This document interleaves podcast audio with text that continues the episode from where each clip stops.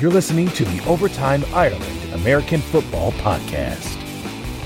Brought to you in association with OvertimeIreland.com. Now, here's the OTI guys.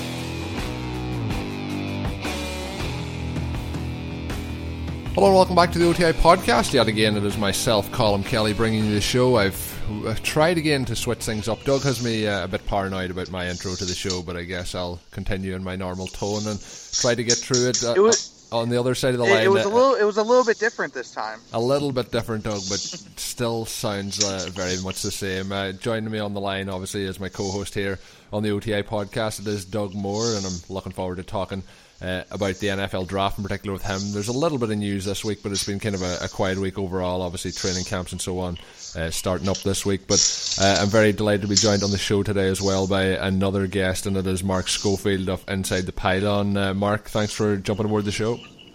Oh, Colm, Doug. Thanks for having me on, guys. Yeah, this is one that's been, uh, you know, uh, Doug. Doug said, I said, who will we get this week? Doug mentioned you, and I was thinking like that is something that it's like we've talked about it lots of times in the past, but just it hasn't uh, clicked uh, for whatever reason. So uh, it's great to get it to get it going now on the on the show. And uh, obviously, you're with Inside the Pylon, and uh, you're working now as well with the Bleacher Report in the NFL 1000. Uh, last week we had Charles McDonald on, and he's obviously part of the team there with the NFL 1000 as well. So looking forward to getting your uh, some of your perspectives. You cover the wide receivers and tight ends for that. So um, lots and lots of fun stuff to talk about as well as the NFL draft coming up later in the show. Uh, Doug, obviously, um, I try and let you speak as little as possible on the podcast, but uh, how's things with you? Yeah, I'm trying to work around it. I'm just gonna start interrupting you whenever I want to talk. Uh, no, I'm do- I'm doing well. Thank you for asking. Uh, it's been a uh, uh, it's been an eventful week. Obviously, the NFL draft right around the corner. Lots of Patriots news over the past couple days. So try and dissect that all as well. So it's been a busy week, but uh, inching ever so closely to uh, the NFL draft is, is always exciting. Yeah, and for those who listened into last week's podcast, uh, hopefully, obviously, they enjoyed it. Uh, towards the last kind of 10 minutes or so, uh, some people might have noticed that there was uh, a huge disappearance of Doug and Doug and Charge very rapidly from the show, just down to some technical issues with my microphone. So using an older microphone today. So hopefully things go nice and smooth as the show progresses here. Looking forward to this one, as I mentioned already. Obviously, starting off the show, I like to give a plug to iTunes and Stitcher, all the ways you can listen to the podcast. You can stream it as well on OvertimeIreland.com. Uh, definitely make sure you subscribe to the podcast and get each and every episode once it goes live. I know uh, you can go on iTunes and check if there's new episodes, but if you are subscribed, uh, it comes up uh, probably about an hour and a half, two hours quicker. So uh, get it instantly in all the good ways there. Also, before we get into the topics, I want to take a second to remind all the listeners of this special promotion code we have OTI10 to get 10% off all orders at europe.nflshop.com. Uh, you have heard of NFLshop.com. Well, this is the European equivalent. Uh, all the same branded merchandise. Really have everything covered that you want to get. Uh, all the New Era gear and so on and so forth there. Uh, get some new merchandise ahead of the NFL draft. Or even after, if you're waiting for after the NFL draft, this code will still be valid. All you have to do at checkout is use the code OTI10, type it in there. You'll save 10% off your entire order on the website. The website is europe.nflshop.com. That code is OTI10. Grab yourself some merch.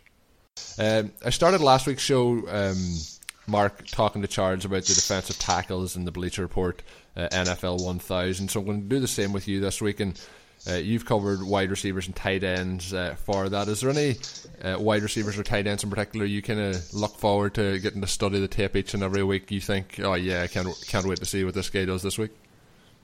Yeah, Colm. I mean, that's a good question. What was interesting about you know doing that for Bleacher Report and their NFL 1000 project this year was the way we split it up with you know myself and Marcus Mosher. Like he would take, I took the NFC to start and then switched to the AFC for the back half of the season. I was able to you know get my eyes on a lot of different guys, and you know one guy that really kind of jumped out to me early on when we were doing the work last off season to get ready for the start of the year and sort of doing sort of a preseason look at everybody was uh, Cole Beasley the slot receiver for the Dallas Cowboys, who was somebody that was really kind of under my radar, and I think under a lot of people's radars. But the more I watched him from last year, and then getting to start to watch him, you know, at the start of the season, you know, he's one of those guys that he's open almost all the time.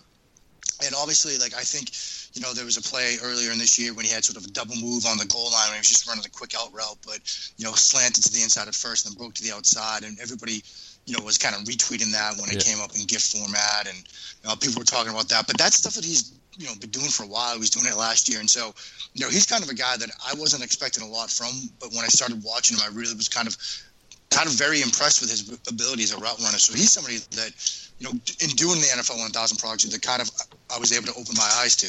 Yeah, I think it was uh, two seasons ago he kind of had a, quite a nice season, and then last year he kind of really kind of dropped back into the, the background again, and uh, this year again then he stepped up a little bit. Uh, he's an interesting player to watch, but he was somebody who la- not last off season, but two off seasons ago, I was kind of interested in, and then he, he kind of let me down. But last year, definitely had some very nice weeks. Uh, you mentioned him kind of being under the radar. Is he somebody maybe in the same kind of frame, uh, maybe as a Julian Edelman, or who would you give a, a comp to him as? Uh, yeah, no, I, I, think the Colm the, the, the Julian Edelman sort of comparison is it's it's a good one for a number of reasons. I mean, one, I mean they're similarly built, similarly styled type of players. The play style is similar. They're both white. Asked to do no, there, there's that too, of course, which helps. Um, you know, as much as you know, we try not to make the you know the, those kind of the white wide receiver. I mean, right, yeah.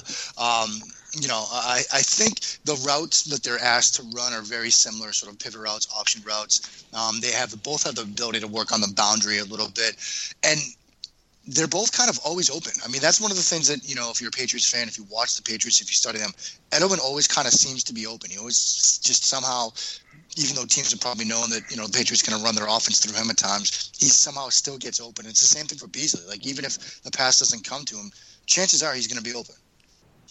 Yeah, and uh, I think uh, it's going to be interesting because I've noticed in, in, any of the leagues I'm in with uh, analysts, you know, covering fantasy football, there's a lot of, you know, certain players start to get a little bit more valuable that other leagues that you can buy up cheap. So I've noticed in a few leagues, Cole Beasley is one of those kind of things. You think you might be able to buy him cheap, uh, and some of the kind of the more people in the no leagues, it's harder to, to price him away a little bit, and that'll be interesting to see what he does this year as Dak Prescott progresses into his second season.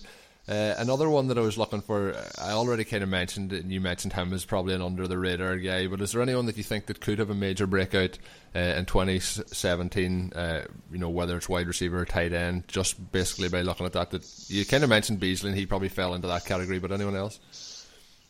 Um, I mean, two guys that you know we've been doing some draft guide work, um, which is allowed me to kind of revisit um, some of the guys from last season and going through their notes and the stuff that I had on them. And two guys, um, one wide receiver is Marquise Lee um, for the Jacksonville Jaguars, who, you know, they have got a trio of talented wide receivers and Allen Robinson, Allen Hurns, and Lee. And Lee had the best season out of the three guys last year. And, you know, and, and watching him play – and kind of you know being able to study his tape a little bit. I mean, there's some areas that stands out. I mean, he's built more like your standard sort of slot type guy, but you know he's got the speed to work downfield. He's a threat in the vertical passing game. He can get separation on routes, whether against press or against off coverage. Make some great adjustments to the flight of the ball, whether it's back shoulder throws from Bortles or you know just deep balls and tracking him over the shoulder. So Lee's a guy that I think, you know, provided Bortles can finally do what he's capable of. I think Lee could have a nice season. The tight end spot, I mean, a guy to keep an eye on is Jack Doyle. I mean, Indianapolis has really kind of decided that look, he's their tight end now. They traded away Dwayne Allen to the Patriots, feeling that they were confident enough in what Doyle was able to do last year. He really took a step forward for them offensively. They kind of used him all over the field. They used him as a blocking back at times, but they also did a lot with him in the passing game. You know, kind of caught a clutch touchdown in the last game of the season. Although it didn't really matter in terms of playoffs, but to able to get a win against Jacksonville, and so they kind of turned that position over to him. And so, you know, if you're sort of in a deeper league um, you know, he's a guy to keep an eye on if some of those tight ends go early, or if you're in a league that kind of gives you know sort of the tight end bump, the tight end credit, sort of like the Scott Fish Bowl last yeah. year did. He's a guy to keep an eye on. Yeah, definitely in those tight end premium leagues, and uh, obviously the contract that he was given shows that the the Colts have faith in him. You mentioned Marquise Lee as well. Obviously, out of those three that you mentioned for the Jaguars, he's the the highest draft capital as well. He was taken. Uh, was, uh, was, it in the second round on uh, that year they took Bortles, and then uh, Allen Robinson was taken later? I think it was second round, wasn't it? I think that's right. Yeah. Yeah, and uh, you know, so it's, it's going to be interesting to see. His problem with the first two years in the league was always that he just could not stay healthy. So when he, he got on the field last season, we've seen him uh, turn some of those opportunities in, into production. So it's going to be interesting to see if he can develop as, as things move forward. Uh, NFL wise, not a huge amount of news this week, but coming out today, we're recording this Wednesday. Uh, news that uh, James White of the um, New England Patriots signed a, a, new contract with them. Then Uh, Gillislee as well looks to be heading that way from Buffalo. So I'm going to let Doug take into the NFL news. Uh, was there anything, Doug, in the news that stood out? And then, of course, going through all that New England uh, backfield news, how the hell are we going to decipher what happens in New England this season?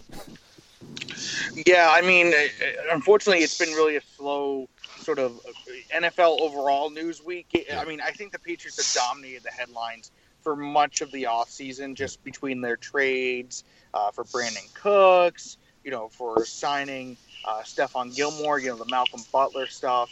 You know, there, has been this whole, and then obviously Adrian Peterson, Richard Sherman, Jimmy Garoppolo. They just dominate the headlines. So really, it sort of starts with the Patriots, and they're, they're sort of the um, the spark that gets everything going. But um, no, I think I think problem the problem with with the draft being you know a week or so away now. We hear all this smoke about players. Like I think we saw uh, just you know over the past couple days, you know stuff about Reuben Foster. Is he uh, he's sliding down some boards? Uh, now we hear about this Joe Mixon. Now another situation that happened in high school that's already been sort of refuted. It's just there's a whole bunch of stuff that's really just festering, and it's going to create all this smoke and and stuff like that. But it, that's really the season for it.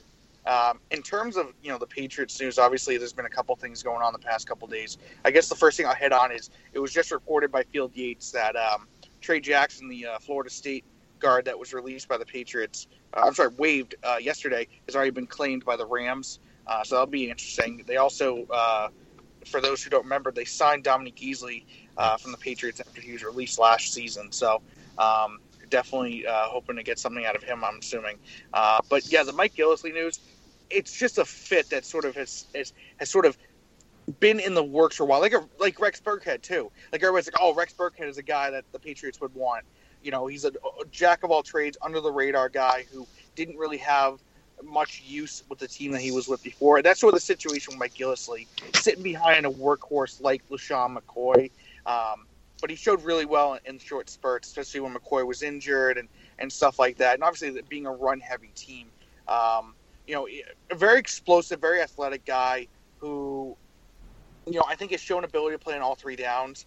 Um, and I, I, think you know this is similar to the to the Chris Hogan thing from from last season. They're taking a chance on a restricted free agent. This one actually costs them draft capital if they do actually sign him. Um, but yeah, I, I think this is really just a sign that I'm not too I'm not too surprised about. Uh, it's a little late, but it is interesting to see especially after they already got Burkhead and they um, they also re-signed uh, James White to a long-term extension.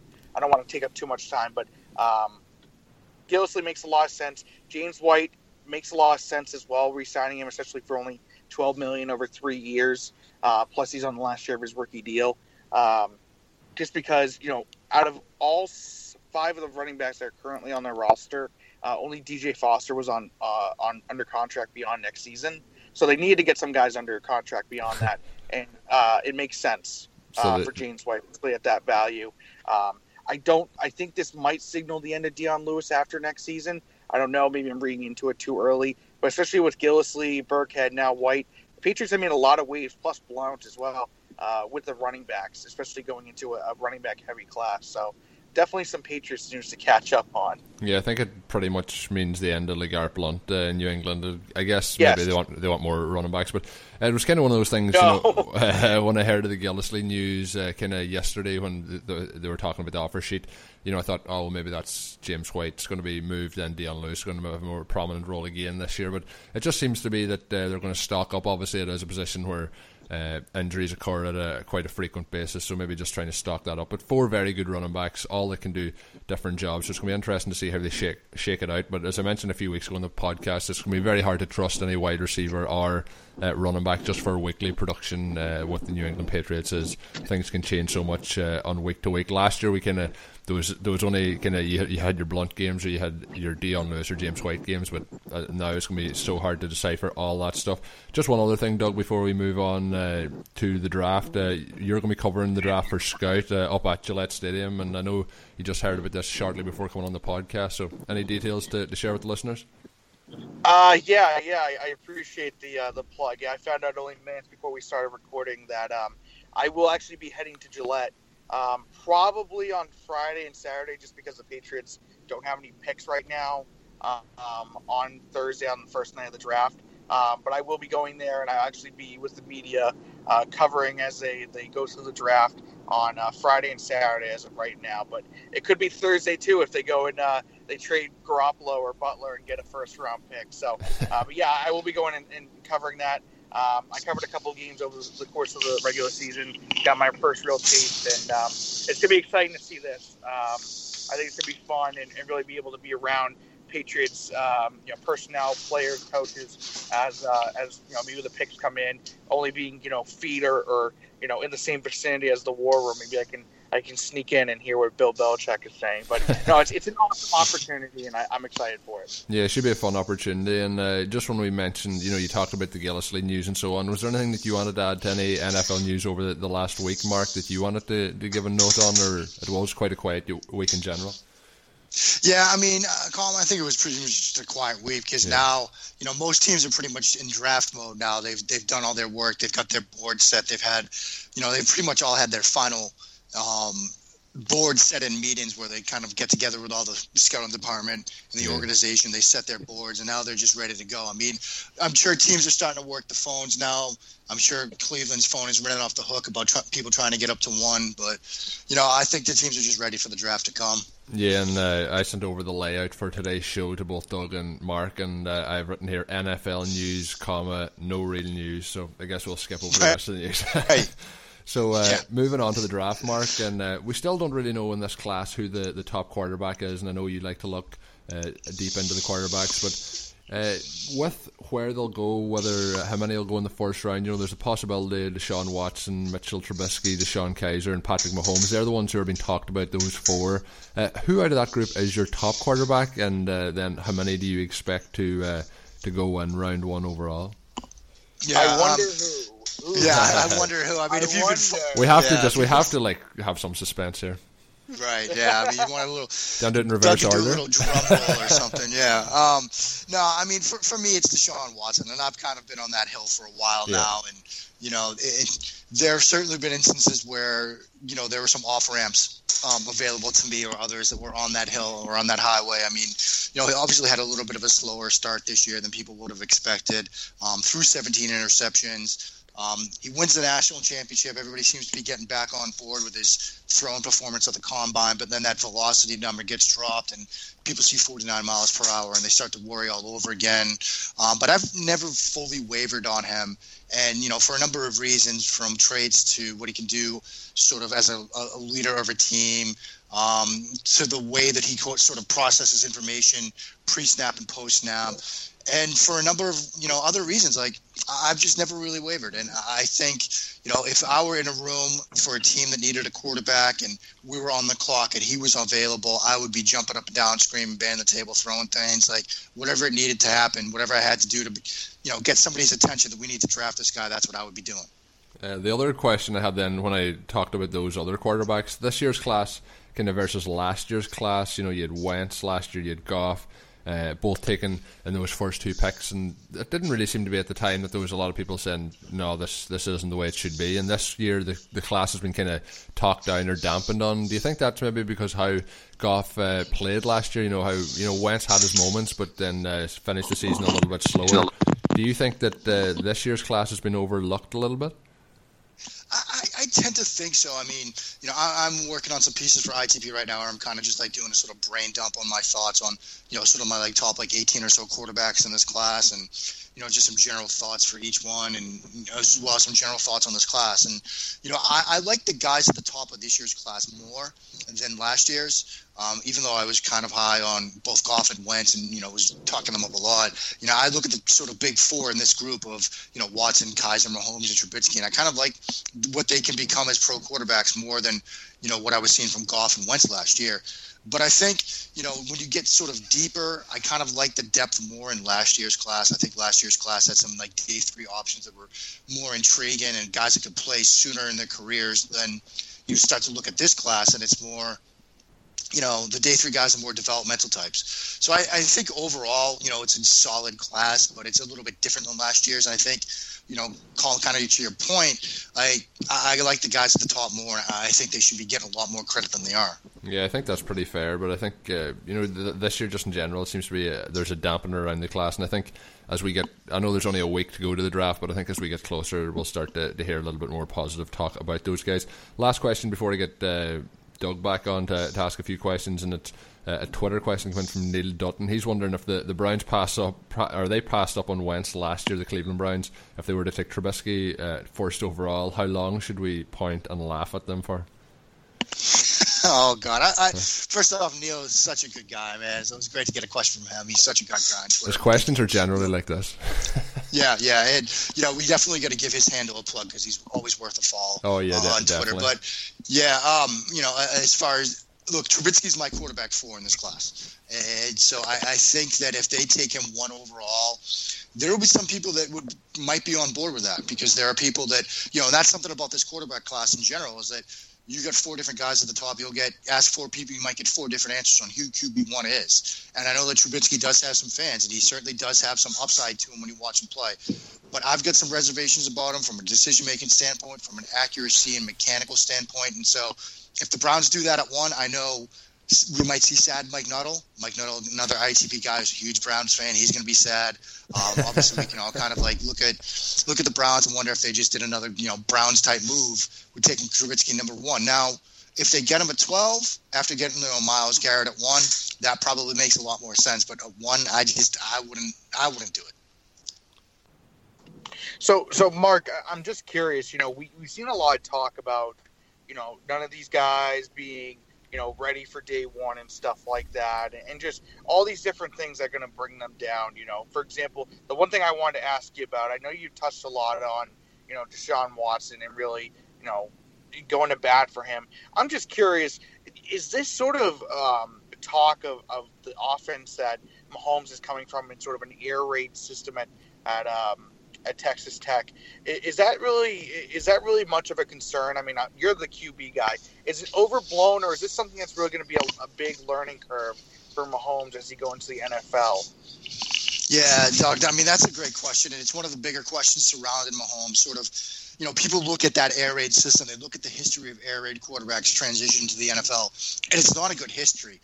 But you know, I think if people kind of take a step back and really look at what Texas Tech was doing offensively um, from a schematic standpoint, it's an air raid offense, but I'd almost kind of term it as an air raid offense on steroids. And you know, two other guys I'll point to. First off, Ted Nguyen um, at Raiders Analysis on Twitter helped out with the ITP draft guide. One of our ITP writers, you know, he and I worked on the quarterbacks together for our draft guide, and he studied Mahomes in that offense in depth. And he basically came to me when we were talking about the QBs and said, "Look, he's going to face and he's going to have an easier playbook, I think, in the NFL because what they were doing at Texas Tech with you know the read structures that they had, the progressions that they had, the full field reads that they had, the stuff that they put on his plate. You know, it was pretty extensive. He was asked to do a lot in that offense from a mental standpoint. And then Doug Farrar from Bleacher Report sat down with Mahomes this past week, watched some tape of them, you know, did some work with him in the film room, talked about, you know, the play calls that he had to make and, you know, the terminology that he had. It was very similar to sort of what you'd expect from a West Coast offense and how the terminology and the play call was designed and the stuff that he had to do at the line of scrimmage to get his teammates and the rest of the offense in position for the next play. And so I think when you take that step back and you kind of look at the bigger picture here, Mahomes, yeah, it's an air raid offense, but there's more to it than that. It was much more complex, complex than he's being given credit for. And so I think he's going to face an easier transition than people might expect. Yeah, no, I, I understand. I mean, obviously, you, you look at him and what stands out. He's got this huge arm, which you know, arm strength can often be overrated. I mean, I, I, I think I, have seen some film on him, and, and just really the throws he makes with the effort that he shows, at least it, it's ridiculous how how strong his arm is and how deep down the field he can get it, which really could help with more of those vertical threats that can get over the top of a defense. Um, I, I, guess another thing, and this is probably a generic question that you've been asked a thousand times, and it's really it's been pounded, um, you know, throughout the draft season. Trubisky played. He started one season at North Carolina. Obviously, sat behind Marquise Williams. Um, how much does that factor in, if at all, in regards to when you evaluate a quarterback and his in his you know potential for the next level at the NFL? Yeah, I mean, you know, when you kind of watch Trubisky, you know, he's kind of the sort of the poster child for why the order in which you watch games matters when you're evaluating these guys. Because, you know, my first exposure to him was, I think, Virginia and watched some other games of his. But then I went back and watched that Georgia game, which was his first collegiate start. And, you know, when I watched that game, guys, my takeaway from that was look, he does not look ready at all to move to the NFL. This is a guy that's going to need a lot of work.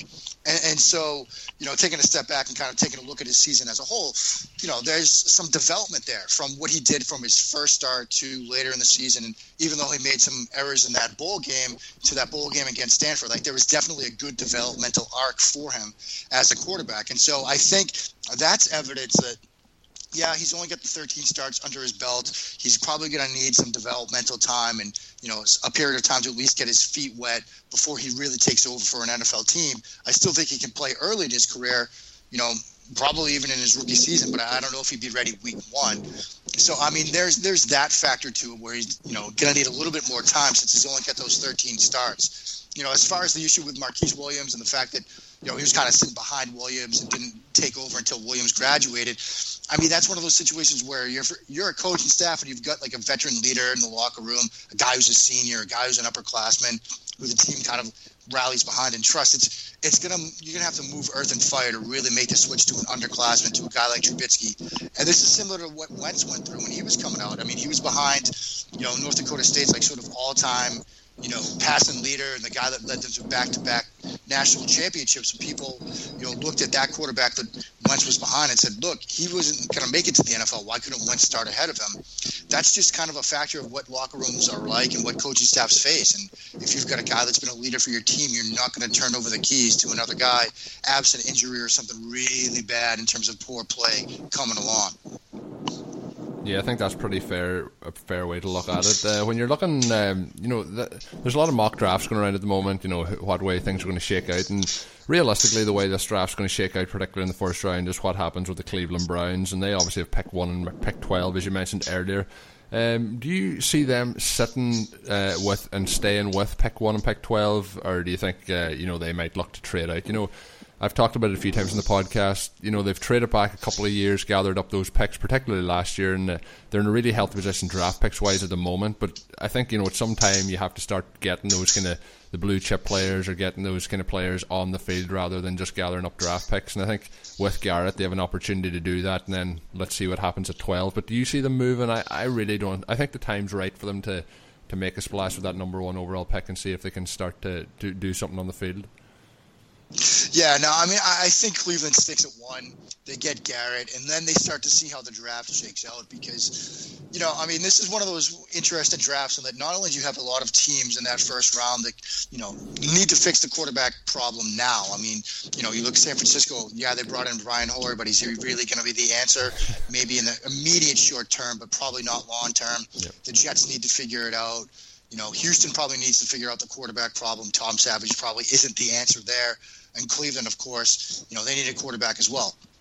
But in addition, you've got teams like, you know, the Chargers. that yeah. probably could look to get their next guy. Like New Orleans, that could look to get their next guy. The Giants, that could look to get their next guy. The Chiefs, yeah. Pittsburgh, like you mentioned. I mean, there are a lot of teams in this draft that could address the quarterback position early because they don't have a lot of other holes. Like Kansas City, like doesn't have a ton of holes right now. You know, maybe Alex Smith, he's taking them as far as they can go. Maybe they want a guy to get them over the top, and so they think about going quarterback. And so, I think if you're Cleveland, you sit there at 12, you start to see how the board shakes out.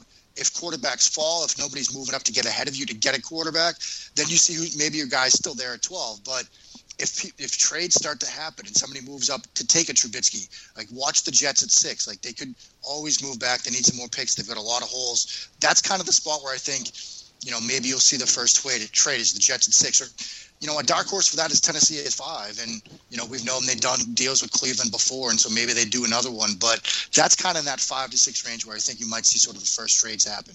Yeah, and if you were just having a guess, uh, obviously the first. I think there's no chance a quarterback goes at number one overall. But then you mentioned six with the Jets or twelve with the Browns. But I, I see a huge possibility maybe some of these teams trying to wait as long as they can and trade back into those kind of spots at the end of the first round, maybe from 24 back to 32, and see if they can get their quarterback there. Similar, although it didn't work out for the Browns a few years ago with Johnny Manziel, and I think that was the same as what uh, right. uh, the Vikings done with Teddy Bridgewater that same year. So, do you think uh, we see that, or do you think when do you see realistically, if you had to make a pick now, at what point uh, do you see the first quarterback going off the board? You know, top 10, top 20? I mean, I, still think one of them goes top ten. I, I, I just stare. I'm staring at the draft order right now, and I still think it's six. Somebody's going to come up to get the first quarterback there. I think the Jets trade out. Somebody gets up, moves up to get their guy. Um, but if they really start to fall, I, I still stare at Houston at 25 as sort of being that like fail stop where even if all say you know something strange happens and all four of these guys just fall.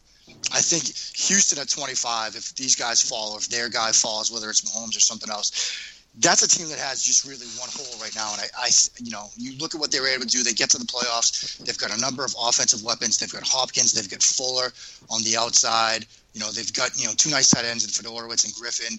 Um, Stephen Anderson, who was a rookie last year, converted wide receiver out of Cal. So they've got some offensive weapons, a pretty solid offensive line, and they had the number one defense last year without J.J. Watt. And so the real glaring hole for them is quarterback. And so if you know, I think Houston's the back sort of backstop at 25. If guys fall, you'll see a guy come off the board there. And uh, you kind of, I think you can touch on probably the proper answer as well. But I'll let you uh, give your answer to it. And that's kind of if one, if you could put one of these quarterbacks in the perfect landing spot, so the player, a quarterback you like, and you know their talent, their ability, who could have the biggest impact for that team immediately? You know, mainly obviously an NFL perspective, but from a fantasy perspective too. And you you mentioned the Texans. You know, we looked last year like you know Hopkins had a dip in value uh, and his production based on having Osweiler quarterback. Uh, is is there one of those teams, uh, you know, the Texans, Browns, Broncos, that you think any of these guys can come in and be a, a perfect fit straight off the bat? I mean, I'll, I'll, give you a couple, and part of this might depend on how quickly they get, you know, they get handed the keys. Because, for example, I look at the Arizona Cardinals in a vertical-based pass and attack, that yeah. Air Coryell style system. Obviously, Carson Palmer's near the end of his career. We don't know, you know, if he's how many seasons he's got left. You pair him up with, you pair up Patrick Mahomes with a Bruce Arians, Air Coryell style offense. You know, Mahomes obviously has that big arm, the ability to go downfield. That's what yeah. they like to do offensively. Play action. You know, that could pay dividends, you know, pretty quickly. I mean, if a quarterback like say DeShone Kizer is there for Houston at 25, you know they've got more of a timing type of offense, that Erhardt-Perkins style system that Bill O'Brien was running when he was in New England. But I think Kizer could come in and run that system and run it fairly effectively and put up decent numbers with the weapons that they have. A dark horse to consider is Kansas City at 27. You know, like I kind of mentioned earlier, you know, if they've decided that, look, maybe we decide to get our next guy early, a perfect fit with their offense, I think, would be Deshaun Watson because he's got the processing speed and the accuracy in the short area to run sort of a West Coast offense. But he's a guy that's not afraid to throw downfield. We've seen him make downfield throws, can throw downfield with touch, with precision, with accuracy. But he'll challenge him throwing windows. He'll make those back shoulder throws that you don't see Alex Smith doing a ton of. And so, you know, that's another marriage where I think if Deshaun somehow falls to Kansas City, they might turn the reins over to him pretty quickly, and that could pay dividends as well from a fantasy and from a real work perspective. So, so, um, Mark, I, I have to ask just because, uh, you know, it, it's something where I've seen a couple times this off season. Again, maybe another generic question, but really want to get. I don't know if I've ever asked you this before, so uh, this will be interesting. If you had to rank in this class where Jimmy Garoppolo would go, uh, we'll say as a prospect from when you saw him coming out in 2014, where would you have him in this class? I mean, I'd probably have him QB four. Um, wow. I, would probably, yeah. I mean, I'd probably from. I mean, if we're looking back to where Garoppolo was coming out, I mean, some of the concerns that we had on him, you know, accuracy was somewhat of an issue. Pocket presence was definitely an issue. Um, didn't have sort of like the, that toughness in the pocket um, that we see some from some of the other guys and so I think I would still have probably Watson, Mahomes, and you know maybe he'd be like in that you know three three A spot with Kizer, where you know sort of dependent on what you were doing schematically, maybe you'd have Kizer above him, or maybe you'd have Garoppolo above him. But yeah, that's kind of where I would see him slotted in this class. That's uh, that's certainly interesting because obviously a lot of talk has been controlled by, you know, hey, do the Browns go? And obviously it's died down a lot since February or, or March even you know, where you know, are the Browns going to go after Garoppolo instead and, and, and sign him to a long term deal whatever the case is, spend whatever the, the capital they needed to on him. Um, and you know, obviously, not much has come out of it, but I, I guess you could say you never know. Maybe the Browns find that all the guy that they want at quarterback or the guy that they want at quarterback at 12 when the draft comes next week is not there. Maybe they, you know, call the Patriots, get desperate, whatever the case is. So really want to see it because obviously a lot of people are saying, you know, hey, um, you know, Garoppolo is probably the best prospect out of any of them, even though he's only on a one-year deal technically. Uh, I, I, guess talking about the Browns a little bit, I know that's really dominated. See, they draft a guy right away. I, I am curious. And a year ago, I, I was probably a lot more bullish on this guy, and I admitted yesterday that I think he deserves a shot. What did you see from Cody Kessler in his in his uh, his rookie season? I know obviously dealt with a couple injuries, but do you think that you know what he showed is enough to, to at least be given a you know probably the the lead share of what the starting quarterback would be in, in 2017, no matter who they were to draft or trade or whatever the case is? Yeah, Doug. I, you know, I, I think that Kessler has earned that right, and he's earned it not just because of you know the fact that he's on the roster now, but with his play from last season. And Kessler's a guy that I was kind of high on, you know, coming out of last year's draft class. I mean, I looked at him as a guy that could probably still be in the league, you know, five, ten years from now as that, you know, worst case scenario for him, long term backup spot starter type. But I think from the play that he showed last year, and you know, the ability to sort of make some throws that you wouldn't expect from him, whether it was downfield, um, whether it was in that short to intermediate area of the field as well. And he's definitely earned that shot. Yeah, he had the injuries, and there are times when, you know, he would hold on to the ball too long, but sometimes freeze in the pocket. But, you know, even if they get a guy at 12 like Watson or Trubisky, you know, I, I still think that Kessler is going to have that first crack at, you know, taking over and being the week one starter. Yeah, I think it's interesting too. Kessler's big problem, I think, is his, his frame, you know, his body, because I think there's ability there, but I think, you know, last year, just he pretty much every time he dropped back, if he got hit, it looked like he was kind of going to snap in half. So hopefully he's put on some weight yeah. this offseason, maybe built up a little bit, but I, I, think he deserves an opportunity too. The other player, I guess, when we're talking about players from last year that I want to mention, we kind of did, we mentioned the Broncos as a possible landing spot, and we've been talking, you know, when Romo was looking uh, to, to move team, there was talk of him possibly going to the Broncos, but uh, Paxton Lynch is a player who's been talked off this past week as you know reports that he's having trouble uh, you know with work ethic you know kind of try, trying to get into the playbook and so on that on the field he's you know kind of outshowing Trevor Siemian last year in training camp and so on but just then when it got to calling plays and so on you mentioned earlier you know West Coast offense and so on with the, the lingo that you have to pick up to, to run the offense that seemed to be Paxton Lynch's main issue rather than ability. What did you think of him coming out and then going forward? Obviously, they, they spent a, a late first round pick on him last year. Yeah, I, I, mean, you know, Paxton Lynch is sort of an interesting kind of guy to evaluate because, you know, coming out, he, was a guy that I had sort of as my QB three in last year's class after Goff and Wentz, and I kind of looked at that, and even though I was lower on him than the other two two guys, I kind of admitted that look, he might have the highest ceiling out of any of them because, you know, in high school he was a wing T quarterback, and so then he goes to Memphis and he's running sort of their spread offense, and so the learning curve for him was going to be steeper, and the development process for him was going to be longer, and he was a guy that I figured would need to sort of sit for year one and really just sort of get acclimated to a you know NFL style of offense. Now he was pressed into action a little bit, it was kind of shaky last year when he saw playing time, but I was always looking at him as he was going to be a year two guy, and that was when he was really going to be able to get a chance to, you know, crack a starting lineup, and then we'll see what we got in terms of whether he's an NFL quarterback or not. You know, as far as like the, you know, the work ethic and stuff, you know, I can't really speak to that because yeah. you know I haven't talked to anybody about it, but I still think that at least from the talent level where he was when he was coming out and to what we saw from bits and pieces last year, I think you know year two is going to be the big one for him, and so from what my understanding is he's going to get his shot to see if he can kind of unseat Siemian as the starter and you know hopefully for his sake you know he puts the work in you know he sort of you know learns that offense and I think the potential is there it's just a matter of whether he's going to be able to live up to it Yeah, and we often see with uh, you know wide receivers, tight ends, or running backs coming into the league how hard it can be to pick up all the play calls. We I talk about it often with tight ends. You know, it takes them two or three years to learn all the different uh, route combinations, and then obviously blocking for runs and so on. So I think with the quarterback changing, you know, so a lot of these co- college quarterbacks are playing quite simple, you know, one read offenses at the moment, and uh, coming into the NFL can be a huge, huge leap from that perspective. So we'll see how guys like him do, how Jared Goff does, and so on with picking it up in year two.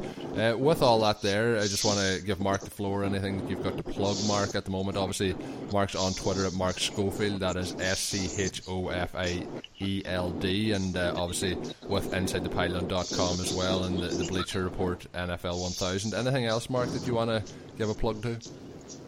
Yeah, I mean, you know, first off, you know, Colm Doug, thanks so much for having me on. Um, like you mentioned, sort of the outset, Colm. I mean, you and I have been trying to get together and doing one of these for a while now, and yeah. just hasn't worked out. So uh, I'm just really glad we got the chance to chat here. Um, so thanks again to both you guys for having me on. Doug, I'll see you pretty soon in the ITP Slack. We got that mock draft going on, and I'm gonna try to fleece you for a pick here coming up.